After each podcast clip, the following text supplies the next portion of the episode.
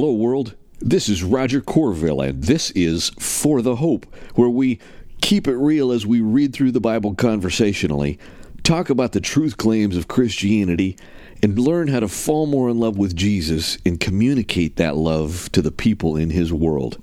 You ready? Let's roll. Welcome. I need to quit dragging this thing out. I need to get this podcast cut over to a new host and resubmitted to Apple. And that means that what I need to do is just quit relying on SoundCloud. And those of you that listen on SoundCloud are just going to need to find me at forthehope.com or, knock on wood, within the next week, you'll find For the Hope on Apple Podcasts, Spotify, etc. That said, I'm going to read through the book of James one chapter at a time, and I hope you hang with me. But I'm just warning you now. If you're listening on SoundCloud or one of the former places you subscribed to The Reflection, I gotta, I just gotta cut over. There's no perfect way to do this, and so I think I just need to take the plunge. This week, James chapter 2, this week, we are in the NET translation. By the way, if you haven't checked out the NET, it is the most footnoted Bible in the world. Project led in part by Daniel Wallace, who's a, a professor of textual criticism. That's not his actual title uh, at Dallas Seminary. This guy, dude, is a is a brilliant investigator of the original manuscripts. And I just got a lot of respect for him and this particular translation. Not the smoothest translation, it's a little more literal, but highly accurate and totally and utterly footnoted if you want to understand times and places there are textual variations in original manuscripts and that kind of thing. James chapter 2 My brothers and sisters, do not show prejudice if you possess faith in our glorious Lord Jesus Christ. For if someone comes into your assembly wearing a gold ring and fine clothing, and a poor person enters in filthy clothes, do you pay attention to the one who is finely dressed and say, Hey, you sit here in a good place? And say to the poor person, mm, You stand over there or sit on the floor. If so, have you not made distinctions among yourselves and become judges with evil motives? By the way, that's what you call a rhetorical question. The answer is yeah, yeah, you have. Have you not made distinctions among yourselves and become judges with evil motives? Listen, my dear brothers and sisters, did I not choose God? Did not God choose the poor in the world to be rich in faith? And heirs of the kingdom that he promised to those who love him? But but you have dishonored the poor. Are not the rich oppressing you and dragging you into the courts? Do they not blaspheme the good name of the one you belong to? But if you fulfill the royal law as expressed in this scripture, you shall love your neighbor as yourself, you are doing well. But if you show prejudice, you are committing sin and are convicted by the law as violators. For the one who obeys the whole law but fails in one point has become guilty of all of it. For he who said, Do not commit adultery, also said, Do not murder. Now, if you do not commit adultery but do commit murder, you have become a violator of the law.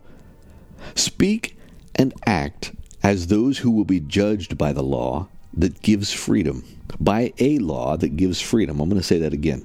Speak and act as those who will be judged by a law that gives freedom. For judgment is merciless for the one who has shown no mercy, but mercy triumphs over judgment. Oh, I'm just going to pause right there and point out one really big thing. we often forget. We, we think of of sin versus righteousness as a score keeping thing. And by the way, not only is that really popular or prevalent in the world, but the world's second largest religion, Islam, works that way. It's a scorekeeping thing, right? Works based religion is a scorekeeping thing. Oop, did I make more deposits than I made withdrawals? James chapter 2, verse 10. Get this. For the one who obeys the whole law but fails in one point has become guilty of all of it.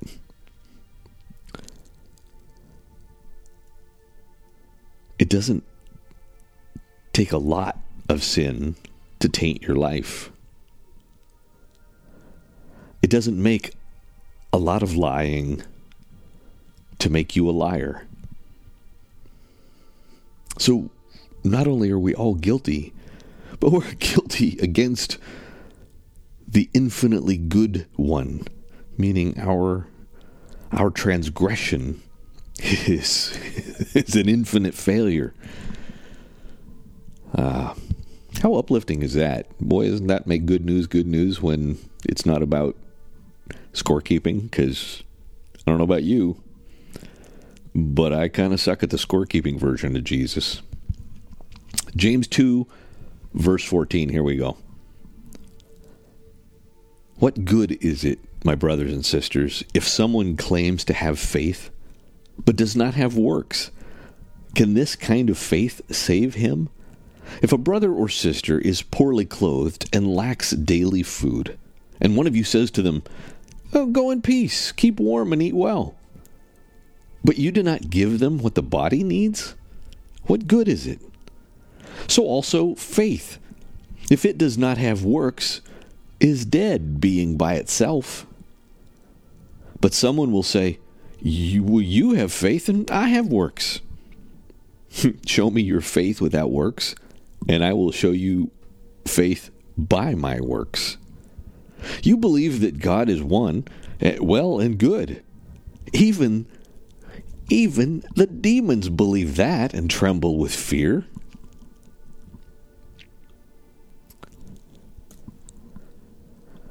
That is a great point, isn't it? demons believe in God. Duh. Doesn't mean they do. That doesn't mean they obey and um, seek His kingdom first, right? But would you like evidence, you empty fellow, that faith without works is useless? Was not Abraham our father justified by works when he offered Isaac his son on the altar? You see that his faith was working together with his works, and his faith was perfected by works. And the scripture was fulfilled that says, Now Abraham believed God, and it was counted to him for righteousness. And he was called God's friend. You see that a person is justified by works and not by faith alone. And similarly, was not Rahab the prostitute also justified by works when she welcomed the messengers and sent them out by another way? For just as the body without the spirit is dead, so also faith without works is dead. Well, there you go. James getting in your business. Getting in your business. Now, yesterday I mentioned, you know, the the tension between what James seems to be James seems to be clearly saying that you you have to have works or you are not saved. And that is where I would encourage you especially if you are newer to the Bible or just investigating this, to look at what the entirety of the Bible says and keep it in the context of the Bible. The right way to interpret Scripture is by Scripture and in the context of all of Scripture. And it's it's easier to take something out of context when we only look at it in one little piece. uh, or you know, one one chunk of the movie as opposed to the whole movie. That said, what is James talking about here? If you just sit around and go, "Hey, uh, you know, I'll pray for you. I hope you do. I hope you get better," as opposed to going and meeting a real need. And I think there's a, a good bit of context there, right? He talked about, in fact, where we ended up yesterday. James talked about a correct response to God's word, and I think that's the, that's an important point to close with here. You can think about your significant other. You can say, "I love you," but don't don't they know? Don't don't isn't the way that they feel it and sense it and respond really sometimes not just a matter of words? How about you experienced that? Somebody says, I love you. But there you just, just you, you don't feel it.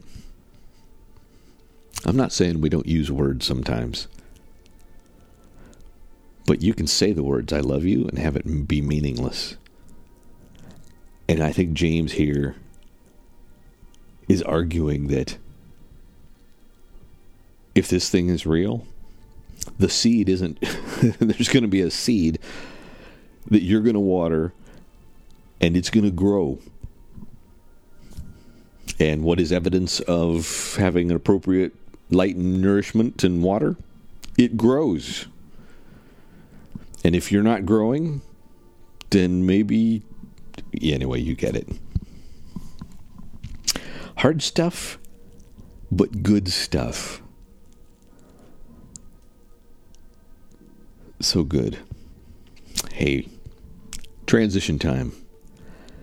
You know, we are coming upon Easter. And I've often thought, you know, this this is well, this is the most important holiday of the Christian year. Like I'm not suggesting we put up a Christmas tree. But we should make it as big a deal as we make Christmas, right? Christmas seems to be a lot more fun. And we try to make Easter fun with eggs and bunnies, which means Jack Diddley, right? But the most glorious thing in all of history, at least as we're concerned, right? God had to kind of create the whole cosmos, which was probably arguably as big a miracle as the resurrection. Bigger if he can create the whole cosmos out of nothing, then a resurrection of one of the creatures in that cosmos is probably an easy foregone conclusion, right? We've been working through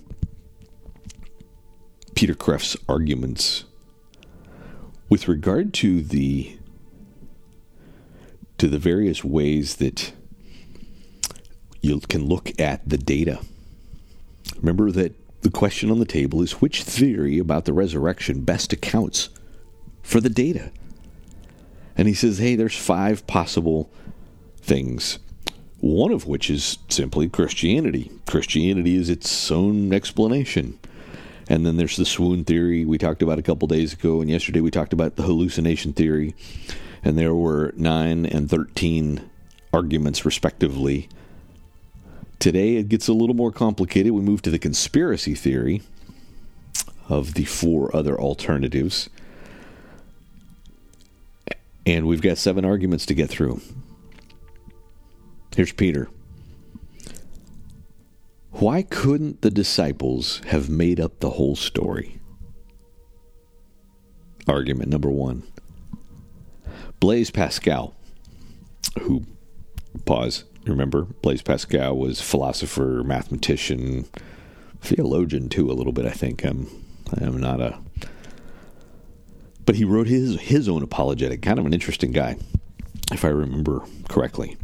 Blaise Pascal gives a simple, psychologically sound proof for why this is unthinkable. This meaning, couldn't the disciples have made up the whole story?